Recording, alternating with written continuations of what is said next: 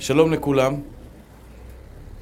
אני מבקש היום לדבר על נושא שדיברתי עליו כמה פעמים בעבר, אבל uh, לצערנו הרב, הקדוש ברוך הוא הטביע בנו שכחה, וחשוב שנדע את זה. הפסוק אומר, צור ילדתך תשי ותשכח אל מחוללך. הקדוש ברוך הוא ברא באדם שכחה. השכחה הזו היא דבר מצוין. בלי שכחה היינו זוכרים את כל הצרות, את כל החוויות הלא נעימות, את כל הקשיים שעברנו בחיים. היה קשה מאוד לחיות.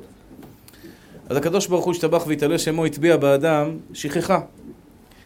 והשכחה הזאת היא דבר טוב. כי אנחנו ממשיכים הלאה. מה שהיה היה, כמו שאומר רבי נחמן מברסלב, העיקר להתחיל מההתחלה. יאללה, הכל מחדש. אומר הקדוש ברוך הוא, נתתי לך שכחה כדי לשכוח מהצרות שלך, ואתה מה עשית עם זה? ותשכח אל מחוללך. בסוף שכחת את הקדוש ברוך הוא. הנושא הזה שאני אדבר היום זה אמונה. אני דיברתי עליו המון, אבל אני מרגיש שאני צריך חיזוק. כי העולם סוחב אותך למקומות חדשים כל פעם, כל פעם מחדש, כל פעם דאגה חדשה, כל פעם לחצים מיותרים. והייתי אומר שאולי יש דבר אחד שלוקח לנו את רוב תענוגי העולם הזה. את רוב ההנאות מהעולם הזה, וזו דאגה. כולם מבינים... או, oh, הנה הגיע לי החובת הלבבות שאני אוהב, תודה רבה, השם ישמעו אותך. אני בעזרת השם רוצה לקרוא ממש משפטים קצרים מחובת הלבבות. שלים נותנים הרבה כוח. הרבה כוח, וללמוד ביחד איתכם איך אפשר להתמודד עם דאגות. אז אני רוצה קודם כל לעשות הקדמה קטנה. ההקדמה היא מאוד פשוטה. לא ניתן בעולם שלנו להגיע לאיזשהו, לאיזשהו הישג, או לאיזושהי הצלחה, או אפילו הייתי אומר ליהנות מהעולם הזה, אם יש בלב שלנו דאגות. אני לא יודע אם קרה לכם פעם, אבל יש מקרים שאתה נמצא באיזה טיול מעניין, מקום מאוד מאוד אה, יפה, מרהיב ביופיו, מקום שאתה אמור ככה לנקות את הראש, ואתה רואה את הבן אדם, אחד מהאנשים יושב שם, והוא לא איתנו. הוא יושב וכולו אחוז בשרעפים, כולו דואג, כולו מפחד, כולו חושש. תודה רבה. זאת אומרת, זה לא יעזור לאף אחד. אותו דבר בן אדם שיש לו הרבה כסף. סיפר לי בן אדם שהוא היה נשוי לאישה שאבא שלה היה מיליארדר. מיליארדר גדול. זה לא החזיק מעמד הרבה שנים, מסכן. הוא חשב שהוא מסודר לכל החיים. הוא מסודר, הוא מסודר בצרות, הרבה צרות, הרבה חבילות. הוא התחתן עם בחורה שאבא שלה מיליארדר. הוא היה נוסע על מרצדסים יקרים והכול, אבל ריק לגמרי, החיים שלו היו ריקים מתוכן. הוא היה כמו בובה, שככה הבוס אומר לו מה לעשות, אתה תגור פה, אתה תגור שם. השתבח שמו לעד, על זה אמר שלמה המלך, הכל הבל הבלים אמר קהלת, הכל הבל. אין, אמרתי לכם שבוע שעבר, אהבה שתלויה בדבר, סופה בטלה. הוא סיפר לי שיום אחד הוא היה עם uh, חמו, בהילטון. קם באמצע הלילה לחוץ לקבותכם לשירותים, זה היה הסוויטה גדולה, חדרים חדרים, ו... והוא רואה את, הח... את חמיב יושב ככה על המחשב. הוא אומר לו, מה אתה עושה פה? ארבע בבוקר, כאילו, הוא אומר, המניות, המניות, המניות. הוא יושב ככה ו... וכולו בלחץ, ממה? אם מניה יורדת בחצי אחוז, הוא מפסיד כמה מיליוני דולרים, או כמה מיליוני יורו. יש לו הרבה כסף, אבל השאלה אם שווה הרבה כסף עם הרבה דאגות, לא בטוח. אני דעתי שלא. שלמה המלך אמר, טוב פת חרבה ושלווה בא, מבית מלא זבחי ריב ומדון. וזה חשוב שתדעו את זה, אחים יקרים. הסיפור עם פורד, סיפור ידוע שיום אחד היה יצרן מכוניות, כל מכוניות הפורד זה על השם שלו. זה היה בתקופה שעדיין כמעט ולא היו מכוניות, הוא היה אחד מעשירי תבל. יום אחד, בדרכו לעבודה הוא שם לב לאיזה דייג שיושב ככה, פותח לו כיסא זה ויושב ודג דגים. עובר יום אחר יום, יום אחר יום, והוא אומר, תשמע, הבן אדם הזה ממש חסר מעש, הוא לא, הוא לא, לא מנצל שום דבר, הוא, הוא, הוא פשוט בן אדם שרק לא עושה כלום. יום אחד הוא עצר לידו ואמר לו, תשמע ידידי, יש לי הצעה בשבילך. מה אתה עושה כל היום? תופס דג אחד, שתיים? למה לא תקנה רשת גדולה? תאסוף הרבה דגים. הוא אומר לו, ואז מה אני אעשה? אומר לו, תקנה סירה. בסירה יהיה לך כמה רשתות. ואז תוכל באמת באמת לתפוס הרבה דגים, למכור אותם, להרוויח הרבה כסף. אוקיי, אני ארוויח כסף, ואז מה? אז תקנה אונייה גדולה. תזכיר הרבה פועלים. תוכל לעשות ממש, להביא, לנסוע לעומק, לעומק הים, לתפוס שם דגים הרבה יותר מעניינים. ואז מה? ואז תוכל לשבת בשלווה, יהיה לך פועלים. אומר לו שוטה שבעולם, אני עכשיו יושב בשלווה. אני יושב עכשיו על הכיסא, תופס לי דגים, נהנה מהחיים, בלי שהלכתי והזכרתי סירות, ובלי שהזכרתי... לפעמים בני אדם מאבדים את הפרופורציות בחיים. אתה רודף אחר כסף, אתה רודף אחר תענוגות, אתה עובד כל כך קשה בשביל שיהיה לך חולצה בוס, ואתה לובש את החולצה בוס, וזה לא, בסוף אתה לא שמח. לכן אני אומר, אדם צריך לדעת והרבה להתפלל. אני בטוח שאין אחד מכם שלא יתפלל בשומע תפילה, שהשם יזכה אותו להיות בריא. אין אחד מכם שלא יתפלל בתפילה, שהשם יזכה אותו בעזרת השם בפרנסה טובה. ילדים טובים. אחים יקרים, האם התפללתם פעם שיהיה לכם גם שכל ליהנות ממה שיש לכם? בלי להעליב, אני מתכוון גם לעצמי כמובן. האם התפללת פעם, ברור עולם, תן לי פעם חוכמה, בינה ודעת, ליהנות מהכסף שלי. ליהנות מהכסף שלי. תן לי חוכמה, בינה ודעת, ליהנות מהבריאות שלי. יש אנשים בריאים, אבל מסכנים, הם אכולים בעצמם, הם כל הזמן בדאגות, כל הזמן מתוסבכים. אין להם, אין להם את השלווה הזו שהיא באמת יקרת ערך, את, ה, את המוח התינוק הזה, התינוקי הזה. תסתכלו על תינוק, תראו איזה יופי, זה חמוד, איזה מתוק, אין לו דאגות, אתה יודע, מקסימום זה איך הוא בונה את הלגו שלו. ועוד שלב בלגו, אבל זהו, נגמר לו, זאת אומרת, אין לו, אין לו, אין לו כל כך הרבה דאגות בלב. לכן אני חושב שבאמת, עצה טובה אני אומר לכם. גם בחורות רווקות, שאני מתאר לעצמי, מדמיינות לעצמם את, את ליל כלולותיהם, ואומרות, וואו, כשאני אגיע לרגע הזה, שנהיה בשמלת כלה, אתמול הייתי בחתונה של אה, אחת מהבחורות שחזרו בתשובה. והיא קראה איזה מונולוג מאוד יפה שמאוד ריגש אותי, אפילו הדמעות קצת התביישתי כשאני לבכות ליד כולם, כי אני הייתי אמור להיות הרב המקדש.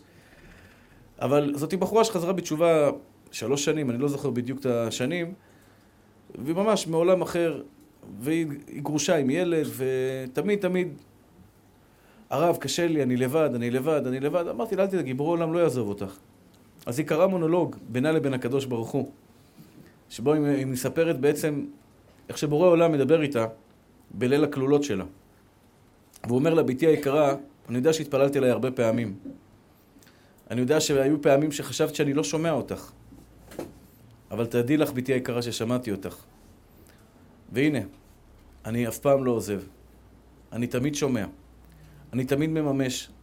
והנה את עומדת ברגע היפה ביותר אולי בחיים שלך, מרגש ביותר בחיים שלך, בליל הכלולות, עם שמלת כלה יפה. ואני לא אעזוב אותך לעולם, כמו שלא עזבתי אותך עד עכשיו. זה מונולוג, אני חושב שכל אחד ואחד צריך מאיתנו לדעת. אבל, יש דברים שהקדוש ברוך הוא לא יתערב בהם, ואתם חייבים לדעת את זה. הקדוש ברוך הוא יכול לתת לך בריאות, כסף, זיווג, ילדים בעזרת השם, בית, אבל את ההחלטה אם ליהנות ממה שקיבלת, אם להעריך את מה שקיבלת, לשמוח במה שקיבלת, זה בידיים שלך. לכן כל אותן בחורות שחושבות לעצמם, אם אני אשיג את הגבר שלי, שבעזרת השם באמת בחור טוב, אותה בחורה שאתה חושב שתשיג וזה ירגיע אותך, אח יקר, זה רק תחילת הדרך. אתה נכנס לעולם, לעולם של ניסיונות, אבל החשוב ביותר זה ליהנות מהדרך. העולם שלנו זה עולם שיכול להיות יפה מאוד, ובאותם עיניים הוא יכול להיות רע מאוד. תלוי, הכל תלוי בעיני המתבונן. זאת אומרת, אם אנחנו מסתכלים על החיים שלנו כמתנה, על הבריאות שלנו כמתנה, על היכולת שלנו לקום בבוקר כמתנה, על הארוחה שלנו כמתנה, אז בעצם המתנות של הקדוש ברוך הוא נהפכות להיות מתנות משמעותיות. אבל לצערי הרב ישנם כאלה שקיבלו כל כך, מקבלים כל כך הרבה מתנות, אבל אין להם את היכולת להכיל אותם. לכן אם אתם רוצים עצה טובה, להתפלל לקדוש ברוך הוא, תתפללו לקדוש ברוך הוא שיהיה לכם את הדעת ליהנות מהמתנות שבורא עולם נותן לכם. קחו את הילדים שלנו, שיהיו בריאים. הילדים מצד אחד הם מתנות גדולות, אבל מצד שני, השתבח שמו לעד, הם גם שואבים ממך אנרגיות, הם שואבים ממך כסף, הם שואבים ממך זמן, הם שואבים ממך טרדות, אה, אה, כן? כואב לו, רע לו, חסר לו, הוא בכה, ילד חוזר מבית הספר, מצליח בלימודים, לא מצליח בלימודים. רבי נחמן מברסלב אומר שכל האיסורים זה משפט מאוד מאוד עמוק. כל האיסורים שאדם עובר בעולם זה מחוסר בדעת. חוסר בדעת, פירוש הדבר. פרנסה, כשאדם קשה לו בפרנסה זה בגלל שאין לו את הדעת להבין שבעצם הוא מקיים בזה מצווה, הוא עושה פה דבר נעלה, הוא מביא אוכל הביתה. יש לו את הזכות, יש לו למי להביא. אותו דבר כשאתה מבזבז. ישנם אנשים עשירים שהם קמצנים, הם בעצם אנשים עניים. אני ישבתי פעם עם בן אדם עשיר. הוא תרם 150 אלף, 250 אלף דולר, כמה שעות לפני כן, באיזה דינר גדול. 250 אלף דולר בצ'ק אחד והוא לא מרגיש את זה בכלל. הוא ישב איתי במסעדה, אני תמים כזה, לא מבין במסעדות, וכשהוא מזמין מנה, הוא שואל את המלצר, תגיד לי, אפשר לקחת מנה אחת ולעשות חצי-חצי? תגיד לי, אתה נורמלי?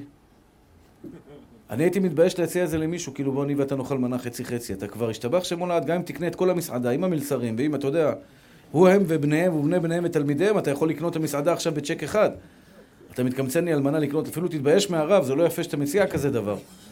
אבל מסכן, אני לא, לא כועס עליו, אני רק אומר, הבן אדם קיבל כסף מבורא עולם, אבל הוא לא יכול לקנות מנה במסעדה, כאילו, שב, תהנה, אז מה תגידו, בל תש... בסדר, אני לא נכנס כרגע לפרטים. ישנם הרבה אנשים כאלה. ישנם אנשים שהשם חנן אותם, אין להם את היכולת ללכת ולקנות משהו לעצמם, לאישה שלהם, לילדים שלהם, ליהנות. בדיוק כמו אותו אחד שיש לו אישה, שיכול לקחת אותה, לטייל איתה, ליהנות מהחוויה הזו שיש בין גבר לאישה, לספר לה סיפורים, לצחוק איתה. אין לו, הוא לא, הוא לא עושה, יש לו אישה, אבל הוא, הוא בכלל לא, לא מתכוון ליהנות. אותו דבר בורא עולם השתבח שם הולד. הקדוש ברוך הוא קרוב אדוני לכל קוראיו, לכל אשר יקראו באמת. אחים יקרים, המשפט הזה הוא משפט מאוד חשוב שתבינו. קרוב השם לכל קוראיו. בורא עולם נמצא ליד כל אחד ואחד מכם. לכל אחד ואחד מכם הוא נמצא 24 שעות שבע. אם הוא לא נמצא אין כלום. אין עולם, אין גלקסיות. היום המדענים, היום בתפילה תמיד אנחנו אומרים, הוא מחדש בטובו בכל יום תמיד מעשה בראשית. אף פעם לא הבינו את הפסוק הזה, את, ה, את התפילה הזו. המחדש בטובו בכל יום תמיד מעשה בראשית. לכאורה הוא ברא את זה בששת ימי בראשית. והעולם ממשיך להתקיים. עד שבא איינשטיין. ואחרי זה כל מיני תורת הקוונטים וכל מיני דברים אחרים. שבהם בעצם הם מסבירים שהעולם זה בעצם חלקיקי אטום שרצים במהירות מטורפת, וכל העולם כולו זה כלום, זה חצי, איך אמר לי עראקי אחד, זה חצי צנצנת אמבה. כל העולם כולו זה באטום, בחומר אמיתי, זה חצי צנצנת. כי הכל זה אטומים שרצים במהירות אדירה, זה כמו שאתה רואה מאוורר, אתה מדליק מאוורר, זה נראה לך כמו צלחת אחת גדולה. אבל כשאתה עוצר את המאוורר, אתה רואה שזה לא צלחת, זה סך הכל כמה קווים שמסתובבים מהר, וזה נראה לך למראית העין כצלחת אחת גדולה. כך כשאתה רואה חומר, כשאתה רואה עץ, המדענים גילו שזה בעצם אטומים שרצים סביב הגרעין שלהם, פרוטונים, ניוטרונים, אטומים, כל מיני רצים סביב הגרעין שלהם במהירות כל כך אדירה, שזה נראה לך כמו עץ ואתה לא יכול להכניס את היד. אבל האמת היא שאילולא שבורא עולם מחדש בכל רגע ורגע את כל מעשה בראשית, כל האטומים האלה שמניעים, כל האטומים האלה שרצים במהירות מטורפת, העולם לא היה קיים לרגע אחד. זאת אומרת שהקדוש ברוך הוא השתבח והתעלה שמו, המחדש בטובו בכל יום תמיד מעשה בראשית. אז בואו אחים יקרים, בואו ניגע בנקודה של הדאגות. ואני, אני, אני, אני, השיעור הזה יותר בשביל עצמי. השיעור הזה יותר בשביל עצמי, כי גם אני בן אדם, אני נשחק לפעמים, אני מרגיש חולשות, אני מרגיש כאב, אני מרגיש שאין לי כוח. יש לי יותר מדי דברים על הראש, ואני רוצה לעזור לאנשים, אין לי יכולת לעזור לאנשים, שזה דבר מפריע לי. זה מפריע לי. אנשים שולחים לי כמעט 100-150 אימיילים, שאלות ב- ב- ב- ביום. שלום בית, שלום בית, שלום בית, חרדות, דיכאון, כאבים, לחצים, משברים, אני, אני, אני בפחדים, אני זה. ואני לא יכול לענות. ואנשים חושבים שלא אכפת לי, אני רוצה לעזור, אין לי יכולת. אין לי פשוט יכולת. לכן אני גם צריך להתחזק. אני מאמין גם שלכם זה יעזור באיזושהי מידה. הידיעה הפשוטה הזו, שיש מישהו שמנהיג אותי, ואני אף פעם לא לבד.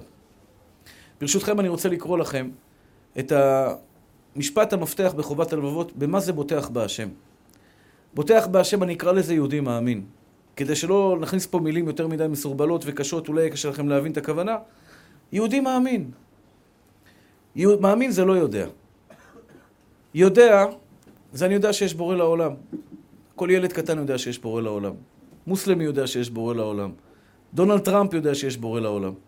ירושלים, עיר הנצח, בירה, בלאגן, כל העולם כולו, כולם יודעים, יש בורא לעולם.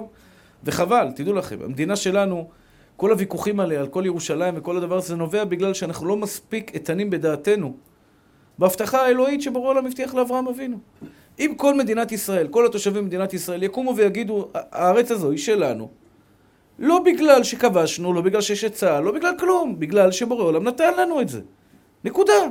אם כולנו היינו בגאים בכל אחד שהארץ הזו היא מתנה מאלוקים, לא היה ויכוח על זה. רק זה אומר כך וזה אומר כך, וזה לצערנו הרב שועלים קטנים מחבלים כרמים.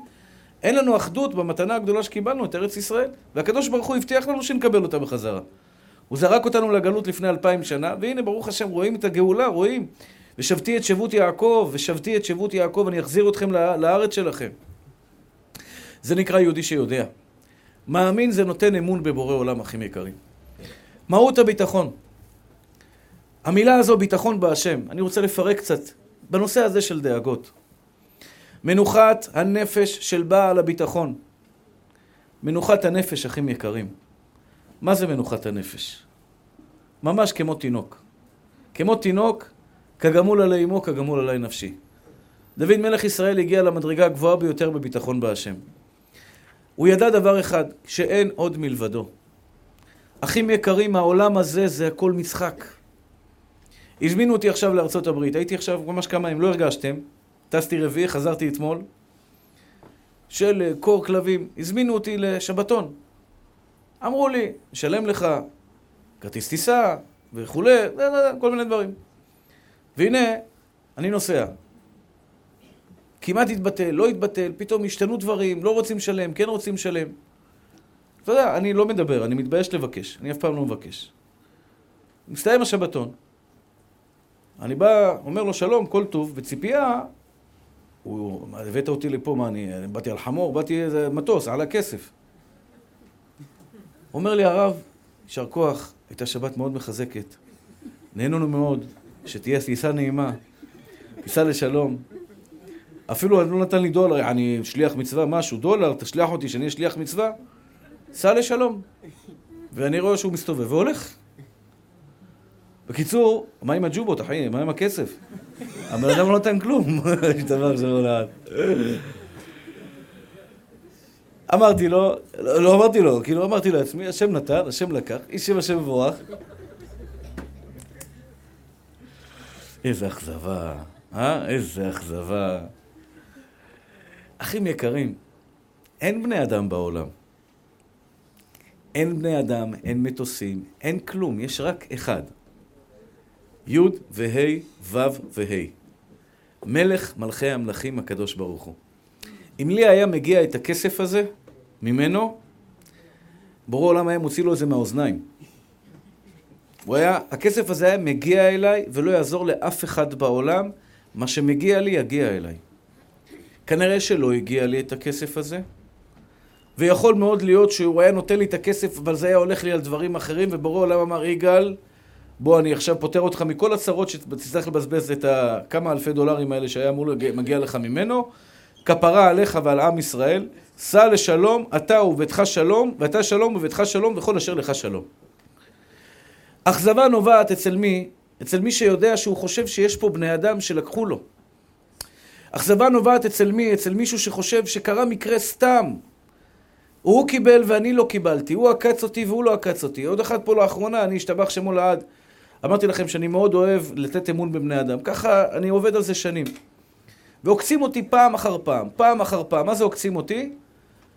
בא לי בן אדם, אומר לי הרב, אני צריך הלוואה. המצב, אני, המשכורת מתאחרת לי. הוא חושב, כמה אתה צריך? אלפיים שקל. אני לא יכול לעמוד מול, הוא אומר לי אוכל בבית לילדים. נותן לו אלפיים שקל, הוא כותב שטר, אני מתחייב להחזיר לך את זה תוך שבוע, ראשון לחודש אני מקבל משכורת. בסדר, הלך לשלום. כמובן, ראשון לחודש לא הגיע, עוד ראשון הגיע, עוד ראשון הגיע, שנה חדשה הגיעה, אה, הבן אדם. עוד פעם הוא דופק במשרד. עוד הרב, מחילה, אני חייב עוד אלפיים שקל. אבל, שאני אראה לך שאני רציני, הוא הביא לי מגילת אסתר יפה כזאת גדולה, אמר לי, הנה משכון, אם אני לא מחזיר לך את הארבע אלף שקל יחד עם האלפיים האלה, יש לך פה מגילה שווה ארבע אלף שקל, קח אותה, תמכור אותה. עכשיו, אני לא יכול להגיד לו לא, וזה, ולא נעים, וזה, והבן אדם אומר לי אוכל בבית לילדים, אתה עוזר לי, אתה עוזר לי. אני מסתכל, בן אדם יהודי, נראה מכובד, ירא שמיים. נתתי לו עוד אלפיים שקל. פתאום אני מגיע יום אחד למשרד, אח שלי אומר לי, היה פה איזה אחד, הייתה פה מגילה. הוא אמר לי שהוא צריך רגע את המגילה כדי לקח אותה, לבדוק אותה רגע משהו. הבחור בא, לקח את המגילה ונעלם, השתבח שמו לעד. אם אני אתחיל לספר לכם עכשיו, זה כל הערב ייקח. אתה יודע כמה אנשים זה? עכשיו, בן אדם אחר היה אומר, תאמין לי, איזה גנב, אתה בורא עולם.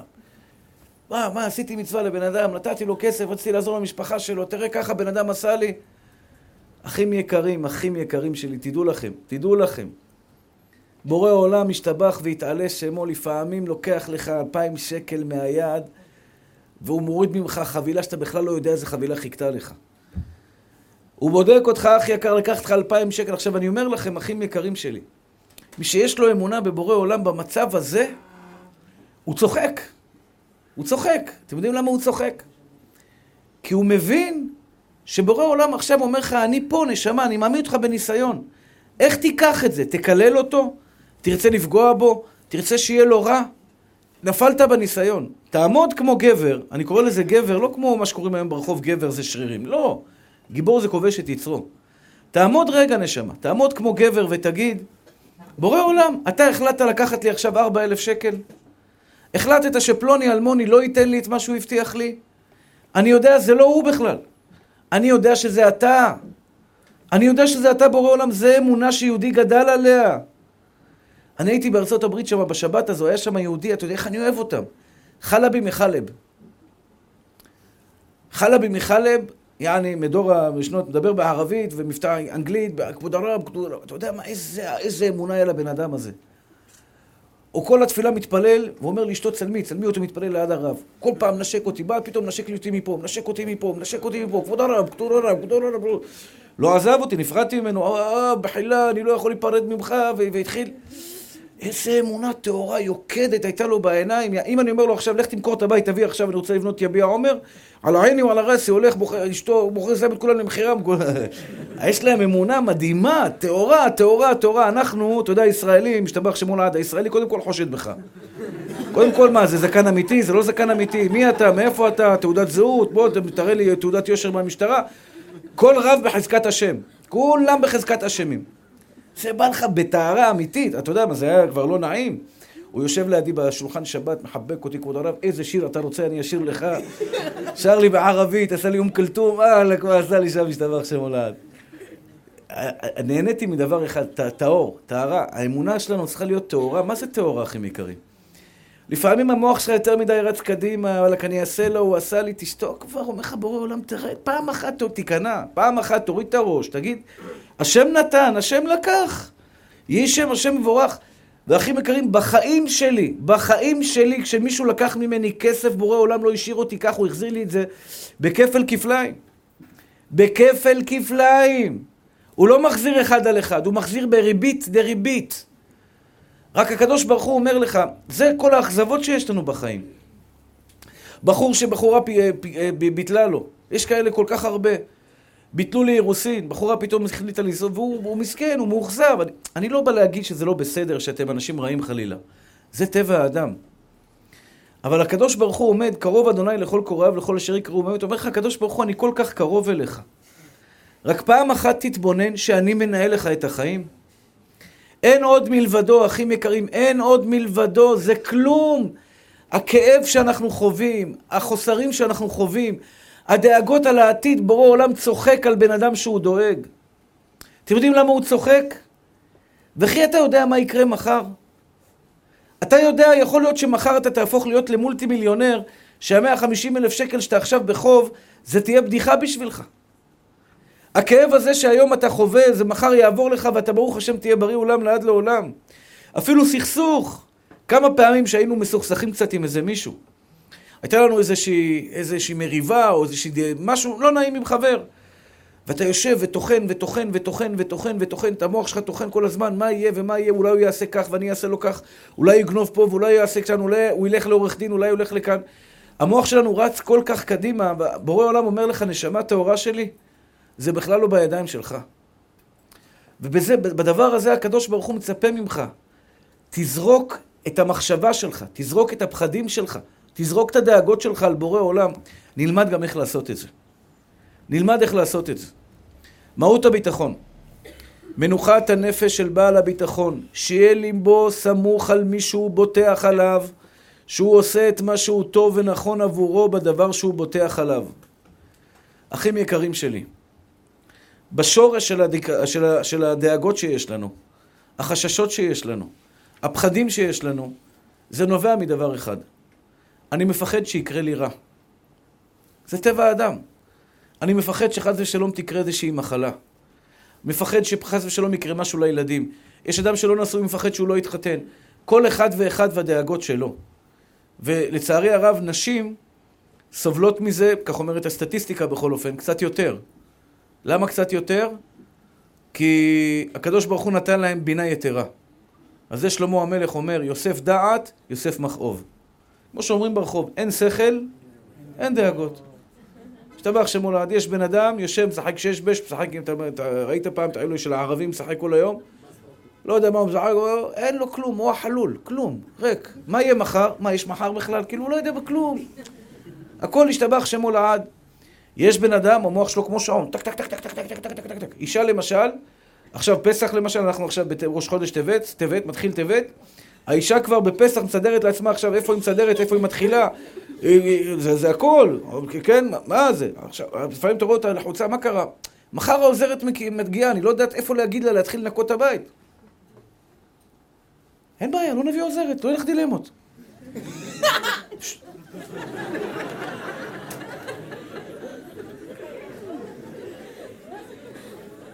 שיפר, כל הכבוד, התגעגעתי אליך.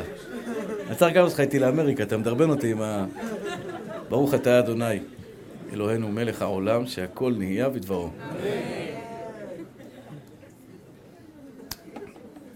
כן, כן, נשים יש להם את זה בגדול, השתבח שמו לעד, בגלל שאישה היא מאוד מסודרת במחשבה שלה. מחר, למשל, מה להתלבש מחר? צ'יק צ'יק צ'יק צ'יק, זה זה זה זה זה זה זה זה זה הכל מסודר. הגבר השתבח שמו לעד, הוא לא יודע מה הוא לובש עכשיו, איך ידע מה הוא לובש מחר? אין לו את הסיסטם הזה, אני יותר מדי לדאוג. כתוצאה מכך, הגברת, השתבח שמו, רצה קדימה, רצה קדימה, כל הזמן דאגות, דאגות, דאגות, דאגות, דאגות. תראי, אני עכשיו עוד פעם, אני רוצה לעזור, באמת שאני רוצה לעזור. הכוונה שלי היא באמת במקום של מספיק. כאילו, די, אפשר לשחרר קצת. אפשר לשחרר גם, לתת לבורא עולם קצת מקום לנהל לנו את החיים, כאילו, אנחנו לא באמת מנהלים את החיים. אני מרחם על אנשים שמתכננים, אני מכיר כאלה אנשים. אני אגיד לו כך, הוא יעביר להוא את המסר כך, ואז אני אבוא לזה ואני אגיד לו את המסר הזה, ואז בעזרת השם אני תופר את העסקה והכל מסתדר. עכשיו, זה בן אדם שקודם כל, אתה יודע כמה אכזבות יש לו בחיים. בסוף זה לא מגיע וזה לא מגיע. הקדוש ברוך הוא עשה לי את זה כל כך הרבה פעמים. העשיר הזה בא לפה, אתה אולי תפגוש אותו פה, תבוא לברית מילה שם, העשיר הזה יהיה, ואז תפגוש אותו בסדלם, טללם, טללם. כל פעם שתכננתי איזה משהו, אני לא מתכנן, כי אני, לא, אין לי מוח לתכנונים. אני זורם, קם בבוקר, יאללה, ברוך השם, משתבח שם הולד. אבל כל פעם הקדוש ברוך הוא אומר, תן לי לנהל לך את החיים. הדאגה, הדאגה נובעת, אני אחלק את זה לשתי נקודות. נקודה אחת בדאגה היא שאתה חושב שזה בידיים שלך. אני עכשיו שש שנים, אנחנו פה שש שנים בקרוונים. אתם יודעים כמה פעמים שמעתי, קנית את השטח? בנית את הבניין? עכשיו, כל פעם שמישהו אומר לך את זה, עוד פעם, אה, קנית את השטח, יש לי ככה וכך כסף, אנחנו אוספים את הכסף, הכל שמור, בבנק. אבל לא הגענו לסכום עדיין. אנחנו נגיע בעזרת השם, זה יהיה. וכל פעם המוח שלך אומר, רגע, אולי אני אעשה, צריך לעשות משהו. אחים יקרים שלי, אתה לא תוכל לשנות את מה שקבוע לך מהשמיים בחיים. מה שנגזר על בן אדם לא תוכל לשנות רק על ידי דבר אחד. תשובה, תפילה וצדקה. הדאגה היחידה של בן אדם בעולם הזה צריכה להיות קראו אדוני ב... דרשו השם בהימצאו, קראו בהיותו קרוב. אתה תדאג רק שתהיה מחובר לבורא עולם. זאת אומרת ככה, היה פעם, ככה הגמרא מספרת, הגמרא אומרת שפחד זה אחד מהדברים שגורמים חס ושלום להתגשמות של דבר לא טוב. צריכים לדעת את זה. אני לא מפחיד אתכם בזה, אני רק מודיע לכם. מחשבה רעה מגשימה את עצמה. מחשבה טובה מגשימה את עצמה. לכן הבוטח באדוני חסד יסובבנו. אתה שואל אותי מה יהיה? הכי יפה בעולם. הכי יפה בעולם. לא יורד גשם, ו- ואנחנו צריכים להתפלל על גשם. אתה שואל אותי אם ירד גשם? השתבח שמו לעד, עד סוף החורף יהיה פה מדינה רוויה במים.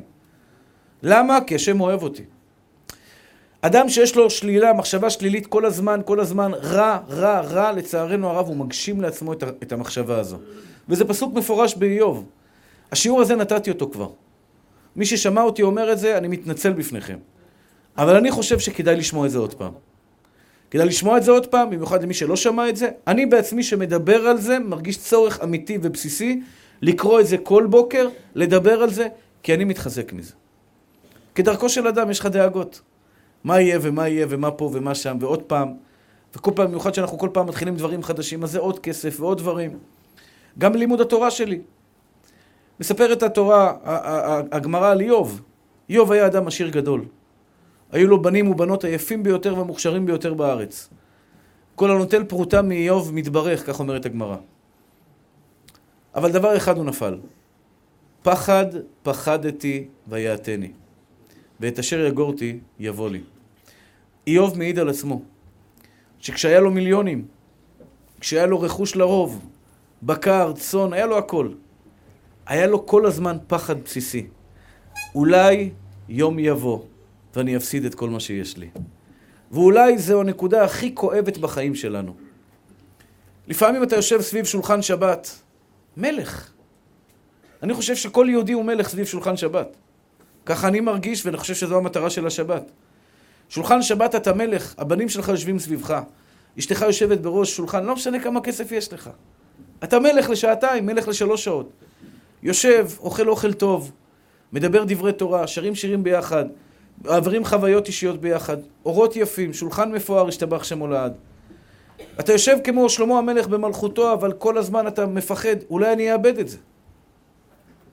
יש לבן אדם מאה אלף שקל, מאתיים אלף שקל, שלוש מאות שקל. את המחשבה הזו, אף אחד בעולם לא יוכל לתת לך או לקחת ממך. אולי אני אאבד את מה שיש לי היום. וזו הייתה הנקודה החלשה של איוב. איש צדיק, ישר, תמים ושר מרע, כך מעיד עליו הקדוש ברוך הוא. אשמת לבך על עבדי על איוב, כך אמר הקדוש ברוך הוא לשטן. איש תמים, על מי נאמר כזה פסוק? אפילו על אברהם לא נאמר, כך אומרת הגמרא. על אברהם לא נאמר כזה פסוק, אבל דבר אחד הוא, הוא פחד כל הזמן. פחד פחדתי ויעתני, ואשר יגורתי יבוא לי. כשאדם אחים יקרים שלי מכניס פחדים לתוך הלב שלו, זה כאילו הוא קורא לשטן להתגרות בו. כלומר, הוא אומר לשטן, שטן, שטן, יש לך פה קליינט טוב. אחד הדוגמאות לזה זה חלומות. ישנם כאלה קליינטים, הגמרא אומרת שיש שני סוגי חלומות. אחד שבא על ידי מלאך, ואחד שבא על ידי שד. פסוק אחד אומר, בחלום אדבר בו, שהקדוש ברוך הוא מדבר עם האדם מתוך חלום. פסוק, פסוק אחר אומר, חלומות שב ידברו. שואלת הגמרא זה סתירה. פעם אחת אתה אומר שחלום זה אמיתי, פעם אחת אתה אומר שחלומות שב ידברו. אומרת הגמרא, על ידי שד, על ידי מלאך. יש חלומות שבאים על ידי שדים.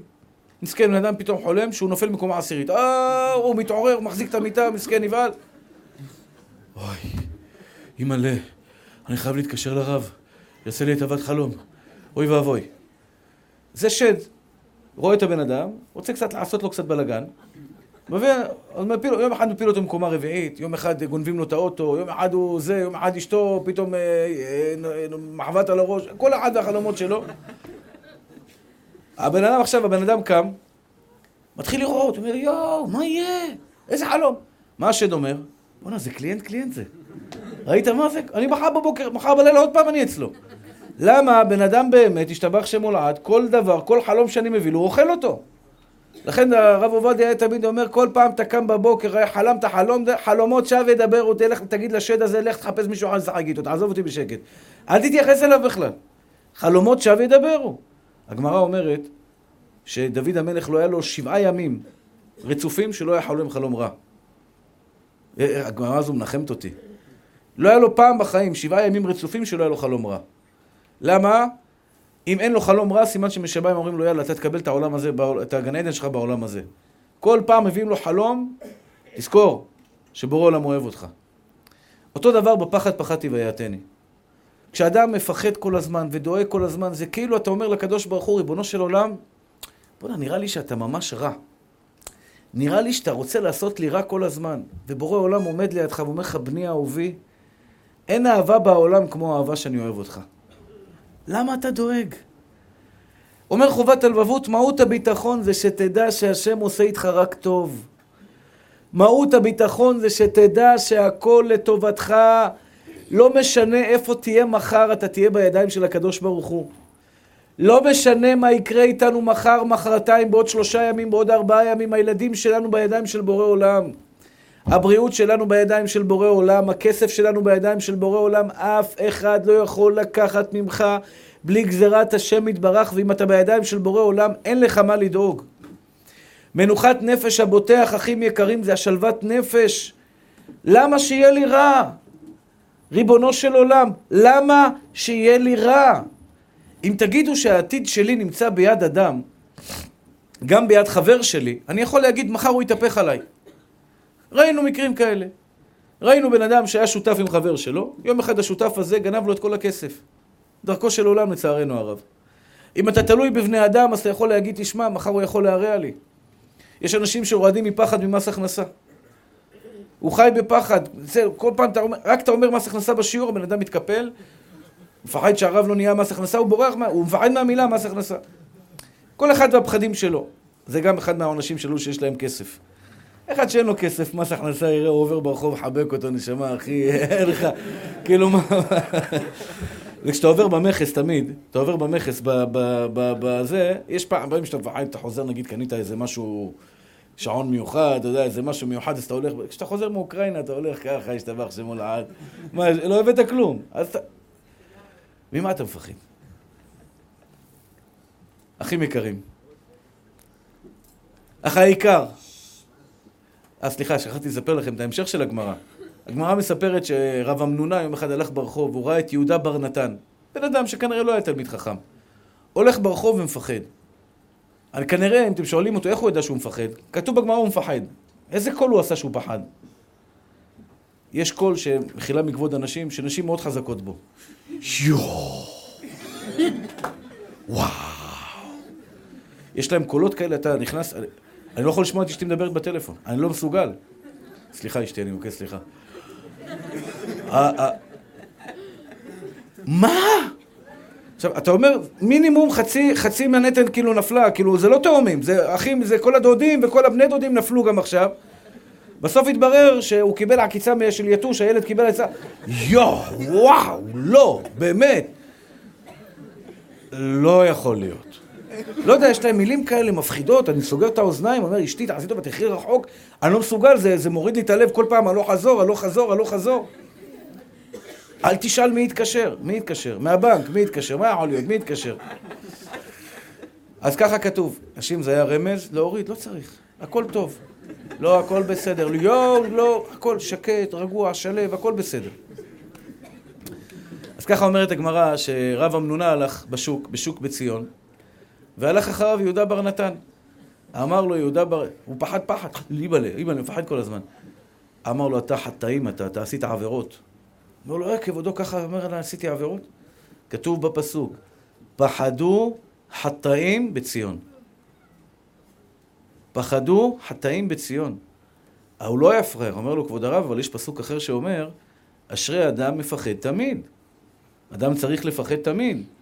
ענה לו, לא, לא, לא. ההוא בדברי תורה. יש דבר אחד שתפחד תמיד, אח יקר שלי, שלא לאבד את האמונה. יש שיר שאומר, מי שמאמין לא מפחד, את האמונה לאבד. אז זה לא נכון. מי שמאמין לא מפחד זה טוב, לא מפחד מאף אחד. את האמונה לאבד הוא תמיד מפחד. כי אמונה, בשנייה אתה יכול לאבד אותה. אחים יקרים, היו לי מדרגות באמונה בחיים הרבה. כשנבנה יביע עומר הייתי במדרגה הרבה יותר גבוהה מהיום. תמיד חשבתי, יופי, השגתי מטרה, אחרי זה פתאום אתה יורד. הניסיונות נהיים קשים מדי. אמונה אפשר לאבד ברגע. בזה אומר לך הפסוק, תפחד לאבד את הקשר שלך עם בורא עולם. כי אם אין לך קשר איתו, אתה בבעיה גדולה. אבל אם יש לך קשר איתו, מה יש לך לפחד? אחים יקרים, כל שנייה ושנייה שהלב שלכם פועם, שהכליות מסננות, שהכבד עובד, ישתבח שמולד, זה בגזירת השם יתברך. אין דבר בעולם שקורה סתם. אין תאונת דרכים שקורית סתם. אין חס ושלום דלקה שנופלת בבית שקורית במקרה. אין דבר בעולם, אין מכה אחת שקיבלנו בחיים שלנו. אין פעם אחת הגענו לשדה תעופה. היה לי את זה עכשיו, הגענו לשדה תעופה, אני בדרך כלל לא מגיע מוקדם לשדה תעופה, אני אוהב להגיע מאוחר, אין לי כוח לחכות שם סתם. אני מגיע על ברגע האחרון. הדרכון, לאשתי יש דרכון שהוא...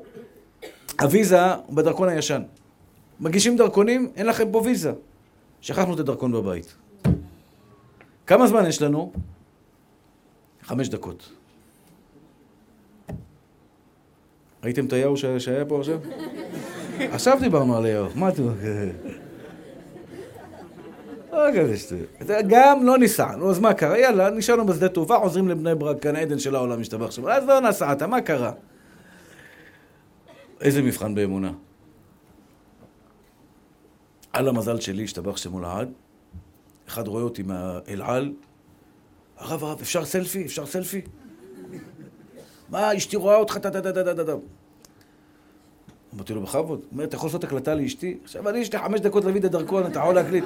לברך אותה, שתהיה בריאה, שתהיה זה, שתהיה זה, שתהיה זה, שתהיה זה. אמרתי לו, תשמע, נשמה, אני צריך להביא דרכון. הוא אומר לי, מה הבעיה? הוא הולך למנהל, הולך...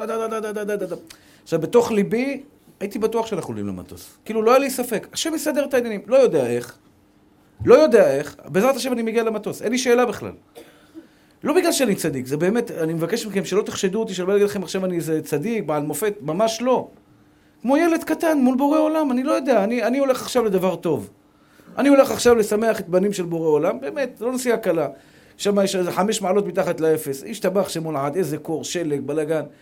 מה יש פה בארץ הקודש, מזג אוויר, גן עדן, אני נוסע לשם. נכון. אין ספק שבורא עולם ישים אותי על המטוס.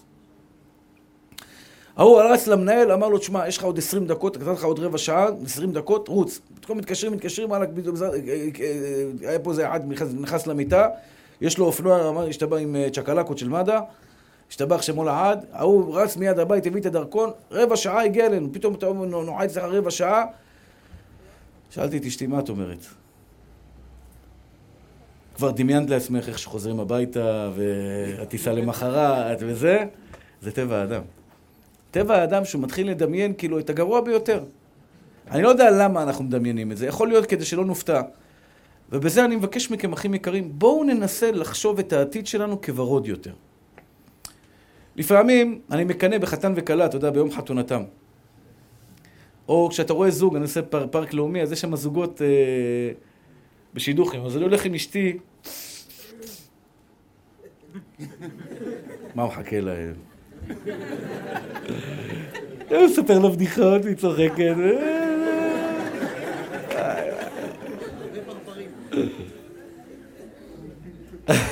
אבל אני מקנא בהם.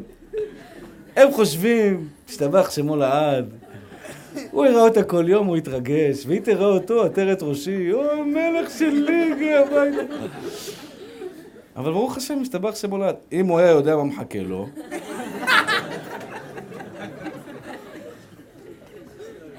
אם הוא היה יודע, מה לך כאילו, כטבע הדרכים, אתה יודע, 60 שנה ביחד, השתבח שמו לעד. לפעמים, אתה יודע, מה אתה חושב יותר מדי? מה אתה לוקח את זה קדימה, כאילו לקראת מה אתה הולך? עזוב אותך, נשמה. מחר אתה בידיים של בורא עולם. הדאגות האלה, יש בני אדם שגרים בשכירות. ומקרה פשוט. אני זוכר את עצמי גר בשכירות, וכל הזמן המוח היה מפריע, לא נהניתי, לא נהניתי, למה? כי כל הזמן אמרתי, מתי אני אקנה בית? מתי אני אקנה בית? מתי אני אקנה בית? כל הזמן הדאגה. זה לוקח לך את כל הנאות העולם, זה כמו שאתה אוכל ארוחת בוקר ואומר מה יהיה מחר. הגמרא אומרת משפט, תקשיבו טוב, אני, אני כמובן לא מגיע לקרסוליים של המשפט הזה, אבל, אבל הגמרא אומרת את זה. אין, בטלו, מאז שחרב בית המקדש, בטלו אנשי אמנה. אין יותר אנשים מאמינים. שואלת הגמרא, מה זה בן אדם לא מאמין? מה זה בן אדם לא מאמין? זה אדם שיש לו פת בסלו, ארוחת בוקר, ואומר, מה אוכל מחר? המקרר ריק, אין לו כלום, יש לו פרוסת לחם, סנדוויץ' אחד, שבורא עולם נתן לו לארוחת בוקר, והוא אומר, אוקיי, עכשיו אני שבע, אבל מה אוכל למחר? אתה מחוסר המנה. לא 50 שקל, אין לך כלום. אם אתה מפחד מה יהיה בערב, אתה מחוסר המנה. עכשיו כמובן, אנחנו בלא בדרגה, מי מסוגל עכשיו, אין לו שקל על הנשמה? אולי יש כאלה, תשמעו, אולי אני, אני אלך ללמוד מהם. יש אנשים שאין להם כלום, כלום, כלום, כלום, כלום, מקרר ריק, והוא אומר לאשתו מה דואגת? ארוחת צהריים, ארוחת מלכים. הגמרא מספרת את זה, זו תמימות מאוד יפה. אבל אני חושב, ככל שאני לומד את זה יותר, אני חושב שהחיבור בין לדעת שהשם אוהב אותי, בין ביטחון הוא אחד. השם אוהב אותי. מספרת הגמרא על, על עני אחד שבא לרבה. דפק לו בדלת, אמר לו, שלום, אני עני, אני רעב, תן לי אוכל. אומר לו, רבה, בוא, יש לי פה לחם קצת בצל, תפדל, תאכל. אומר לו, מה? אתה נותן לי לחם ובצל? אני רוצה עכשיו עוף ממולא, עוף מפוטם ויין ישן. אומר לו רבה, כבודו מתבלבל, אני בעצמי אין לי עוף ממולא ויין ישן. הוא אומר לו, מה, וכי אתה מפרנס אותי? השם מפרנס אותי.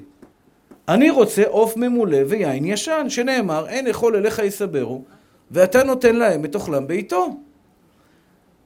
לא עברו רגעים ספורים, והנה דופקת על הדלת אחותו של רבה. לא זוכר את המספר שנים שהיא לא ראתה אותו, הרבה שנים לא ראתה אותו. היא באה לבקר את אחיה הגדול, גדול הדור, תלמיד חכם, והיא באה עם מתנות. איזה מתנות? עוף ממולא ויין ישן. פתחה את הדלת, אמר לו רבה, אחי, נענית מן השמיים. בורא עולם שמע אותך, והוא ביקש ממנו מחילה, גדול הדור מבקש מהעני מחילה. רצית, הייתה לך אמונה, קיבלת. אני מבקש מכם, אחים יקרים, בואו תעצרו רגע את החיים שלכם עכשיו, תחשבו רגע קדימה, מה יהיה איתכם? מה יהיה איתכם? כל אחד ואחד בחבילה הקטנה שלו. הנקודה, אני אגיד לכם את האמת, הנקודה הכי כואבת לי בחיים הייתה, הכי קשה לי בחיים, אני סיפרתי לכם את זה פעם, זה כשהיו לי את החרדות. כאבי ראש. לפני שנה היה לי זה גם. כאבי ראש נוראים. יותר גרוע מהכאב ראש, מהכאב, היה לי הפחד שזה לא יעבור. זה הכי משתק. זאת אומרת, אמרתי לכם את זה כבר כמה פעמים, כשאדם אין לו כסף, הוא יכול לחיות כרגע. הוא, הוא מסתדר, הוא, הוא, אתה יודע, יש לו את הבגדים על גופו, יש לו את האוכל שהוא אוכל, אבל הכי כואב במצב הזה זה שהוא מפחד שהוא לא יצא מזה. אותו דבר רווק. רווק לא סובל. הוא לא סובל פיזית. הוא בסדר, מסתדר, זורמים, הוא חי כבר כמה שנים ככה. מה הכי כואב זה הפחד שהוא ימשיך במצב הזה. אותו דבר אדם שגר בשכירות. הוא כל הזמן, הוא, הוא, הוא חי בהרגשה, לא, תהנה מהבית, יש לך דירה בשכירות, זה אותו בית. רק מה, אתה, בטאבו לא כתוב עליך, מה אכפת לך? הפחד שהוא כל החיים שלו יישאר בבית שלא שלו. אותו דבר על רווקה, אותו דבר על, על כל אחד ואחד. הדבר הכואב ביותר בחיים שלנו זה לא המצב, זה לא הכאב. באמת, אתם לא יודעים מה זה שכואב ראש. ברוך השם שלא תדעו בחיים שלכם. הוא אדם סובל מחרדות. הכי קשה, וזה, אנשים באים אליי, הרב, תעזור לי, אני סובל מדיכאון, חרדות. איך בשתי דקות אני אעזור לך, נשמה? זה קשה מאוד. הדבר הראשוני שאני שם עליו דגש, זה עובר, נשמה. עכשיו, הרבה פעמים לא מאמינים לי. אומר לו, אני, היה לי את זה, יצאתי מזה, הכל בסדר, זה עובר. מי שיאמין בזה שזה עובר, הכאב שלו מיד יורד. מיד אתה מרגיש הרבה יותר טוב. למה? כי אתה יודע, הכל יהיה בסדר.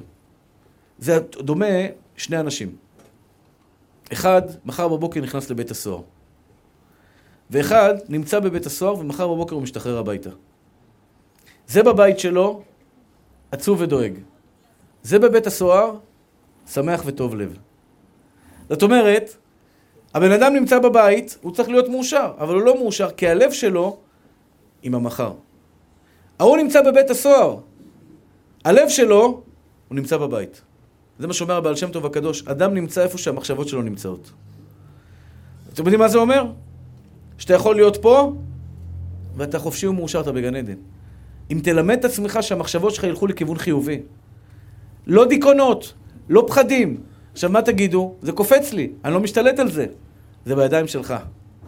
כל פעם שאתה תתאמן על זה, כל פעם שנרגיל את עצמנו, השם אוהב אותי, השם הוא טוב, השם הוא טוב, השם הוא טוב, הכל יהיה טוב. וזו המתנה הגדולה ביותר. באלוהים בטחתי לא יראה מה יעשה אדם לי. מה יעשה אדם לי? מה יעשה לך בן אדם אם אתה בוטח בקדוש ברוך הוא? אשליך על אדוני יאהבך והוא יכלכלך. כל הפסוקים האלה, אדוני צבאות עמנו משגב לנו ליעקב סלע. רבי יוחנן חי ארבע מאות שנה. ארבע מאות שנה. שאל אותו החברותא שלו, רבי, איך עברת את כל אותם שנים? אתם יודעים מה זה ארבע מאות שנה? כמה מערכות בחירות, כמה פיגועים, כמה בלאגן, כמה אנשים רצו להרוג אותו, כמה אנשים רצו להציק לו, כמה פעמים, כל פעם כסף, כסף, כסף. איך עברת? אמר לו, פסוק אחד לא מש מתוך פי. פסוק אחד לא מש מתוך פי. אדוני צבאות עמנו, משגב לנו אלוהי יעקב סלע. אדוני צבאות אשרי אדם בוטח בך. אשרי אותו בן אדם ששם השם מבטחו. אני בידיים של בורא עולם. גברת יקרה, החתן שלך יגיע כי את בידיים של מישהו שאוהב אותך מאוד. אבל אומר חובת הלבבות דבר אחד, שיהיה ליבו בטוח במי שהוא בוטח בו שיקיים את מה שאמר. אחד מהניסיונות הקשים ביותר באמונה, הנה אתמול התפללתי ולא קיבלתי. הנה אני כבר שנתיים מתפללת. תפילה ואמונה זה שני דברים שונים. יש אישה שמתפללת אבל מסיימת תפילה עצובה. היא לא מאמינה, היא לא מאמינה בפסוק קרוב אדוני לכל קוראיו לכל אשר יקראו באמת, כי עכשיו התפללת, את אמורה להיות שמחה, הנה השם שומע תפילה. היצר הרע כל פעם אומר לך, מה אתה אומר? הנה, אתה, אתה עוד פעם אתה עצוב, עוד פעם לא טוב לך. השם לא שמע את התפילה שלך. השם אומר לך, נשמה, את התפילות שלך אני יודע בעל פה. תן בי אמון. תן בי אמון. שאני רוצה לעזור לך. אומר חובת הלבבות, אם אתה לא מאמין למילה של בורא עולם, אם אתה לא מאמין להבטחה שלו, שהוא אוהב אותך, שהוא איתך, שהכל לטובתך, אחים יקרים, הכל לטובתך. החיים שלנו, מהרגע שנולדנו עד עכשיו, הכל מדוד, הכל שקול, ויותר מזה. הגמרא אומרת שבא הקדוש ברוך הוא, לא הגמרא אומרת את זה, סליחה. רבי אברהם אזולאי אומר את זה. שבן אדם יוצא עשיר, גבוה, אומר לו הקדוש ברוך הוא, אתה רוצה להיות עשיר וגבוה? תפאדל. אבל זה על חשבון העולם הבא שלך. אז מי שלא הולך לו כל כך בביזנס ובכסף, אומר למה אני עני והנה תראה הוא עשיר, אתה בחרת נשמה. כי ידעת שזה הדבר הטוב ביותר לשך לתיקון שלך בעולם הזה. אתה ידעת שאתה מגיע לעולם כזה, כי אתה בחרת ורצית וידעת שזה הכי טוב בשבילך. מי שברא את העולם, אחים יקרים, תסתכלו על הבריאה שצועקת. הבריאה צועקת, ראו מי ברא אלה. אבל אל תפסיקו מיד אחרי ששאלתם את עצמכם מי ברא אלה ותגידו בורא עולם ברא אלה. תמשיכו שלב אחד קדימה. תמשיכו שלב אחד קדימה והוא לא יעזוב אותי לעולם. אף פעם בורא עולם לא יעזוב אותך, אל תדאג, אל תפחד. תרגילו את המחשבות שלכם לעתיד ורוד. זה ממש עניין של הרגל, אני אומר לכם, אני נולדתי פסימי. הרי כשאני הייתי בדיכאון כל כך הרבה שנים ובחרדות, זה לא בא לי סתם. עוד פעם, אני מדבר על זה, זה יש כאלה אנשים שאומרים לי, הרב, אתה מבייש אותי, אל תספר את זה, כי אני הרב שלו כביכול. זה לא בושה שמסע אותי כזה. אני נולדתי עם מחשבות שליליות. בגלל זה הייתי כל כך הרבה זמן בעצבות. מה זה עצבות? למדתי תורה והכל, אבל לא, לא הייתי שמח. למה לא הייתי שמח? כי המוח שלי באופן אוטומטי היה הולך לשלילי. השם ברא אותי כזה, אמרתי, דיברנו על זה שבוע שעבר, אל תאשימו את עצמכם בגלל דברים כאלה, השם ברא אותך כזה. וואו, אתם לא יודעים כמה המשפט הזה עוזר לאנשים. כולם שרוטים, אתם זוכרים שבוע שעבר שאמרנו? מה זה, אנשים אומרים לי, הרב, הרגעת אותי. אני חשבתי רק אני, ופתאום אני מבין שגם אתה וכולם, והשתבח שם הולך תדע עוד מה, איזה עוד אה, דברים שאנחנו אפילו לא יודעים מה מתחבא לנו בפנים. כל אחד ואחד קיבל מבורא עולם את הבעיות שלו. ואני אומר לכם, אחים יקרים, באמת באמת, אם אתה מרגיל את המחשבה שלך, אתה מרגיל את המוח שלך, שבאמת באמת הכל יהיה בסדר. הכל יהיה בסדר כי אני בידיים של בורא עולם, כי יש בורא, יש מנהיג, יש מישהו שאוהב אותי, הוא לא יעזוב אותי לעולם. אני אומר לכם משפט, אמרתי את זה כמה פעמים, אני ברשותכם חוזר על כמה משפטים שאמרתי בעבר. יש מילה אחת בחובת הלבבות, שקראתי אותה בשיעור. אני אקרא אותה ברשותכם, אבל המילה הזו, בואו נקרא אתכם איתם.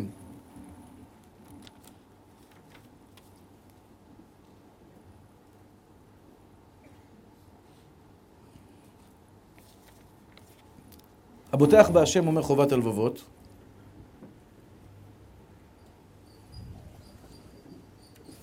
הנה.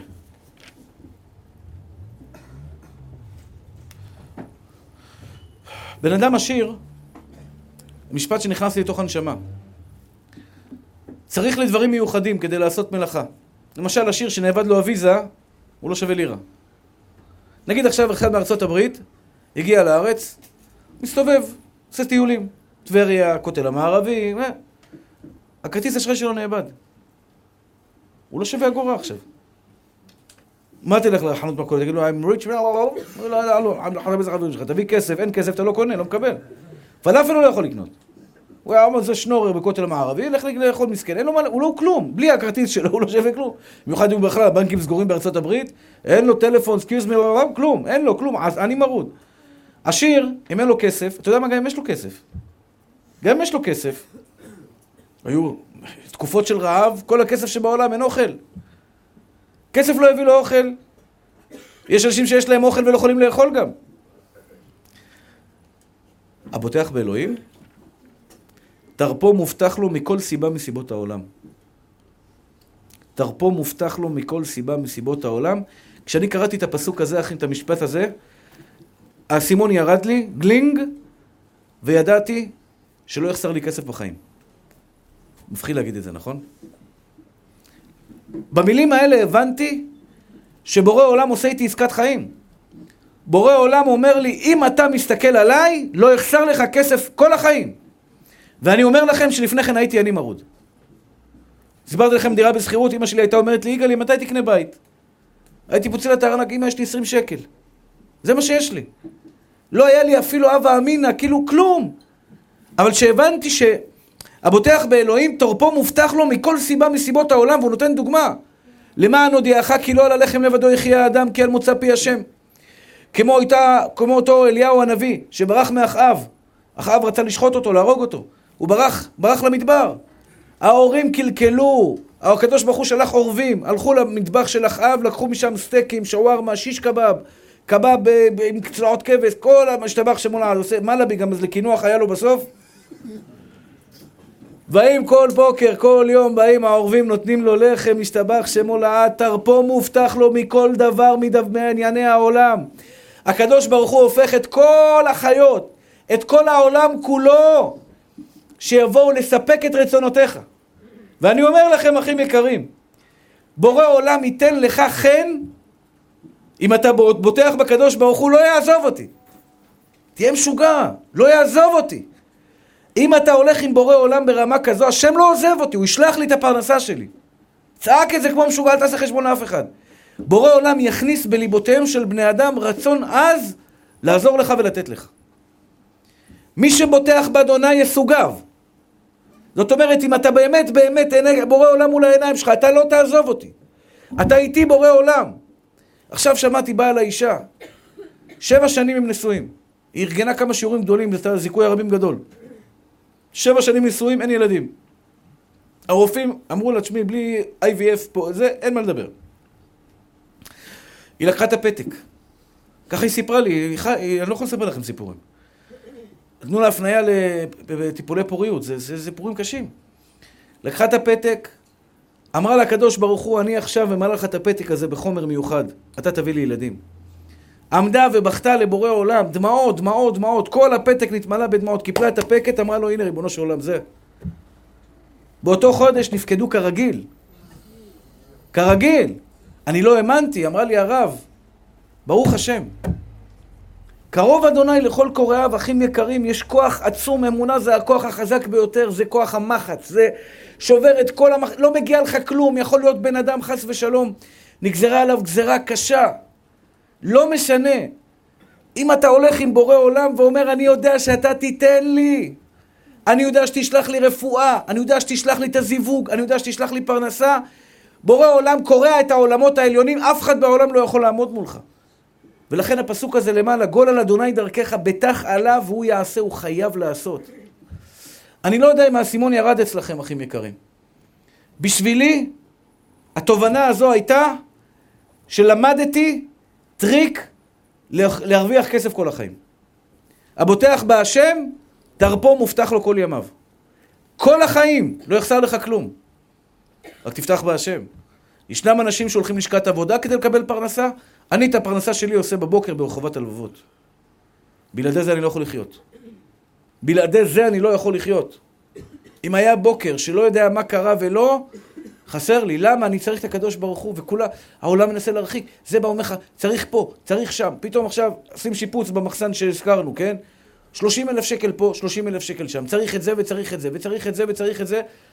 ואתה מסתכל בארנק והשתבח שם מול העד, המגירה יש לך, יש לי 200 שקל, 300 שקל, אתמול נתנו 200, עוד, עוד 200, 500 שקל, 1,000 שקל. אין, אין קשר בין המציאות לבין ה, בין הזה. אז אני, מה אני צריך כל בוקר? את בורא עולם איתי. הוא לא יעזוב אותי. ואחים יקרים, הוא מנשק. אתם לא מבינים כמה הוא מנשק.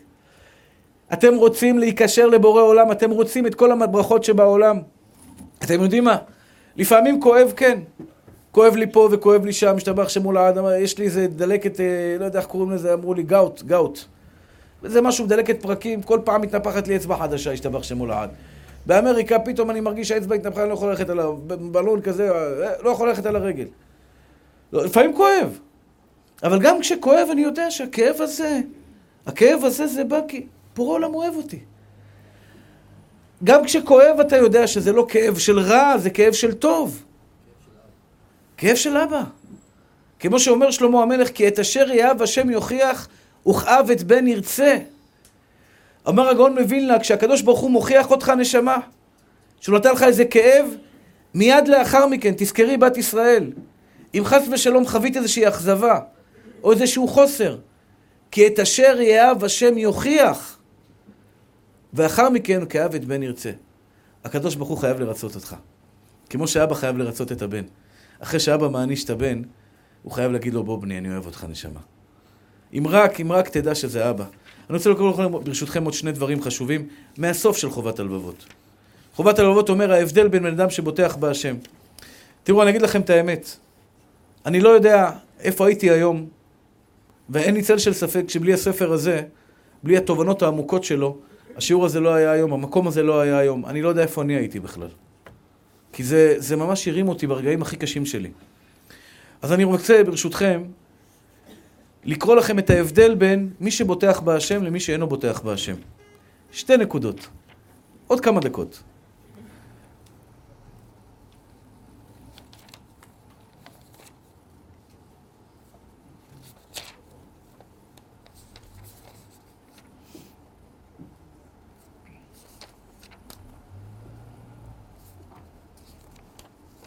ההבדל האחד. בואו ניקח עכשיו שני בני אדם. אחד, שיודע שאבא שלו אוהב אותו. שימו יד על הלב, תקשיבו לדופק שלכם, מי שמחיה אתכם, לא יעזוב אתכם לעולם. הבוטח באלוהים מרוצה מכל מה שהשם גוזר עליו. הכל סוכר. מה נשמע? יש כאלה מתחרט שלא יודעת מה נשמע. אל תשאל. זה אין לי, וזה חסר לי, וזה כואב לי, וזה רע לי. אני יודע שזו מדרגה גבוהה. רווקה? באיזה קטגוריה את? בוטחת בהשם? אם את בוטחת בהשם, את מרוצה מזה שאת רווקה. קשה, אה? אני יודע. שאלו אותי אם אני מרוצה מזה שאין לי בן? משתדל. אני לא צוחק, אני משתדל. כי אני יודע שהשם עשה לי את זה. אפילו שאתה יודע, בדרך הטבע, פתאום רצים לך כל מיני סרטים בראש. רגע, רגע, מי עשה לי את זה? השם גזר עליי את זה. הבוטח באלוהים מרוצה מכל אשר גזר, השם גוזר עליו. והוא מודה לו בין על הטובה בין על הרעה. כמו שאמר איוב, השם נתן, השם לקח, יהי שם השם מבורך. כמו שאמר הכתוב, חסד ומשפט עשירה. ואמרו על זה חז"ל בברכות, עם חסד עשירה ועם משפט עשירה. על הקרוונים עשירה ועל הבניינים עשירה. על הבנים עשירה ועל הבנות עשירה. על הבריאות ועל הכאב. אני מודה לבורא עולם על החיים, על החום ועל הקור. מודה לבורא עולם כי אני יודע שהכל מידו הטובה והטובה. כמו שאומרת הגמרא, חייב אדם לברך על הרע כשם שמברך על הטובה. ואילו מי שאינו בוטח באלוהים, כשמצבו טוב, הוא מתפאר. אני, השתבח שם הולד, יואו, כמה הוא מסכן. אמרתי לכם, הוא אוהב את עצמו אהבה שתלויה בדבר. הוא אוהב את עצמו כשיש לו ביזנס, כשהביזנס שלו הולך לו הוא מרגיש אפס. האם אתה מתגאה במה? אני אומר לבן אדם, על מה אתה מתגאה? על הכסף שלך? אתה שווה הרבה יותר, נשמה. יש בן אדם, אתה יודע, נוסע במרצדס או באיזה רכב יוקרה, והוא אומר, אתה מבזה את עצמך, נשמה. אתה מתגאה בפח כשאתה יהלום. אתה יהלום ואתה מתגאה בפח. אתה מתגאה באיזה שעון שיש לך ב-200 אלף שקל על היד, אתה עושה ככה לכולם, תראו את השעון שלי, כשבעצם היד שלך, אתה בעצמך שווה הרבה יותר מזה. אתה יודע במה אתה צריך להתגאות? שיש לך את האבא הגדול ביותר בעולם, שבורא עולם ברא אותך, שהוא קורא לך בני ישראל אשר בך יתפאר, בזה אתה צריך להתגאות. זה שווה ערך? זה באמת שווה? אז זה מה שאומר חובת הלוות. בן אדם שלא מכיר את הקדוש ברוך הוא, כשטוב לו, כשהכול זורם לו, כשהוא בא הביתה ואשתו מחייכת אליו, אז הוא מלך העולם. אבל יום למחרת הוא נהיה כלום. וההבדל השני, אז זה אדם שמרוצה, שמח. אשרי אדם ששמח תמיד, אחים יקרים. תשמחו במה שיש לכם, כי מה שיש לכם זה מידו היפה ביותר בעולם, מידיו של בורא עולם, משתבח שמו לעד. וההבדל השני, שנייה אחת, שהבוטח באלוהים, יש לנפשו מנוחה ולליבו שלווה בכל המצבים שהשם גוזר עליו. איזה מילים, כמים קרים לנפש עייפה. הבוטח בהשם יש לנפשו מנוחה ולליבו שלווה, הולך לישון כמו תינוק, כמו תינוק. לא יודע, אני בידיים הכי יפות בעולם. מפני שהוא יודע כי הבורא עושה עמו רק משהו לטובתו בעולם הזה ובעולם הבא. אני לא יודע מה יהיה מחר, אבל מי שנתן לי את הטוב עד היום, ימשיך לתת לי את הטוב גם מחר. כי אני תמיד אהיה בידיים של אבא שלי, של מי שברא אותי, של מי שמחיה אותי, כי אני זה הוא, אתה זה הוא, אח יקר. אין כלום מבלעדי השם. אין כלום חוץ מבורא עולם. הוא ברא את הכל, הוא מחיה את הכל, הוא מחדש בטובו בכל יום תמיד מעשה בראשית. כמו שאמר דוד המלך, אך לאלוהים דומי נפשי כי ממנו תקוותי. מה זה דומי? דממה. תגיד לנפש שלך שתהיה בדממה, בשקט. אשליך על השם מאבך, זרוק את עצמך כמו תינוק, כי ממנו תקוותי. אבל מי שאינו בוטח באלוהים, בין במצבו טוב, בין כשמצבו רע, הוא שמי תמיד בצער ובדאגה. כשמצבו טוב, הוא מפחד לאבד את מה שיש לו, והוא תמיד רוצה יותר. כשמצבו רע, הוא קץ במצבו, הנוגד את אהבותיו ואת טבעו ואת מידותיו. וכמו שאמר שלמה המלך, כל ימי עני רעים. עני בדעת ימיו רעים. מה שלא יהיה לו רע לו. אמרתי לכם, אחים יקרים, אני לא אומר את זה פה כי זה בני ברק, אבל לצערי הרב, שמעתי את זה מכמה אנשים, שהשחקנים הכי הכי גדולים בהוליווד, בכל אלו שמרוויחים על כל השטויות, על סרט 50 מיליון דולר, רובם ככולם, אחד אחרי השני, נכנס לגמילה, יוצא מגמילה. נכנס לגמילה. הוא לא יכול להתחיל סרט בלי לקחת לו כל מיני חומרים שיעיפו אותו מהמציאות. ש... אמרתי את זה, בן אדם מוזיקאי אומר, אני לא יכול להתחיל שיר בלי שאני לוקח חומר. אחים יקרים, למה נשמה? טוב לך, יש לך 50 מיליון לכל סרט, אתה אמור להיות מפורסם, אתה אמור להיות עם כל הכוח, כוח. כל ימי אני רעים. למה רעים? הוא מפחד שמחר הוא יאבד את זה. מחר לא יזמינו אותו, הוא יאבד את מה שיש לו, הוא דואג את דאגת מחר. ואילו הבוטח בהשם, חסד יסובבנו אחים יקרים. אשרי אדם בוטח בך. אשרי אדם בוטח בך. אחים יקרים, השיעור הזה, אמרתי אותו עשרות פעמים. וכל פעם שאני אומר את זה, אני מרגיש שזה נותן לי חיים. כי זה נותן לי את, את, את הידיעה שאני בידיים טובות. קחו את זה איתכם. תזכרו תמיד, אחים יקרים, שבורא עולם אוהב אתכם. ואם אתם לא זוכרים ולא מבינים את זה שבורא עולם אוהב אתכם, זה לא בגלל שהוא לא אוהב אתכם, זה בגלל שאתם פשוט לא רואים את כל הדברים שיש מסביבכם.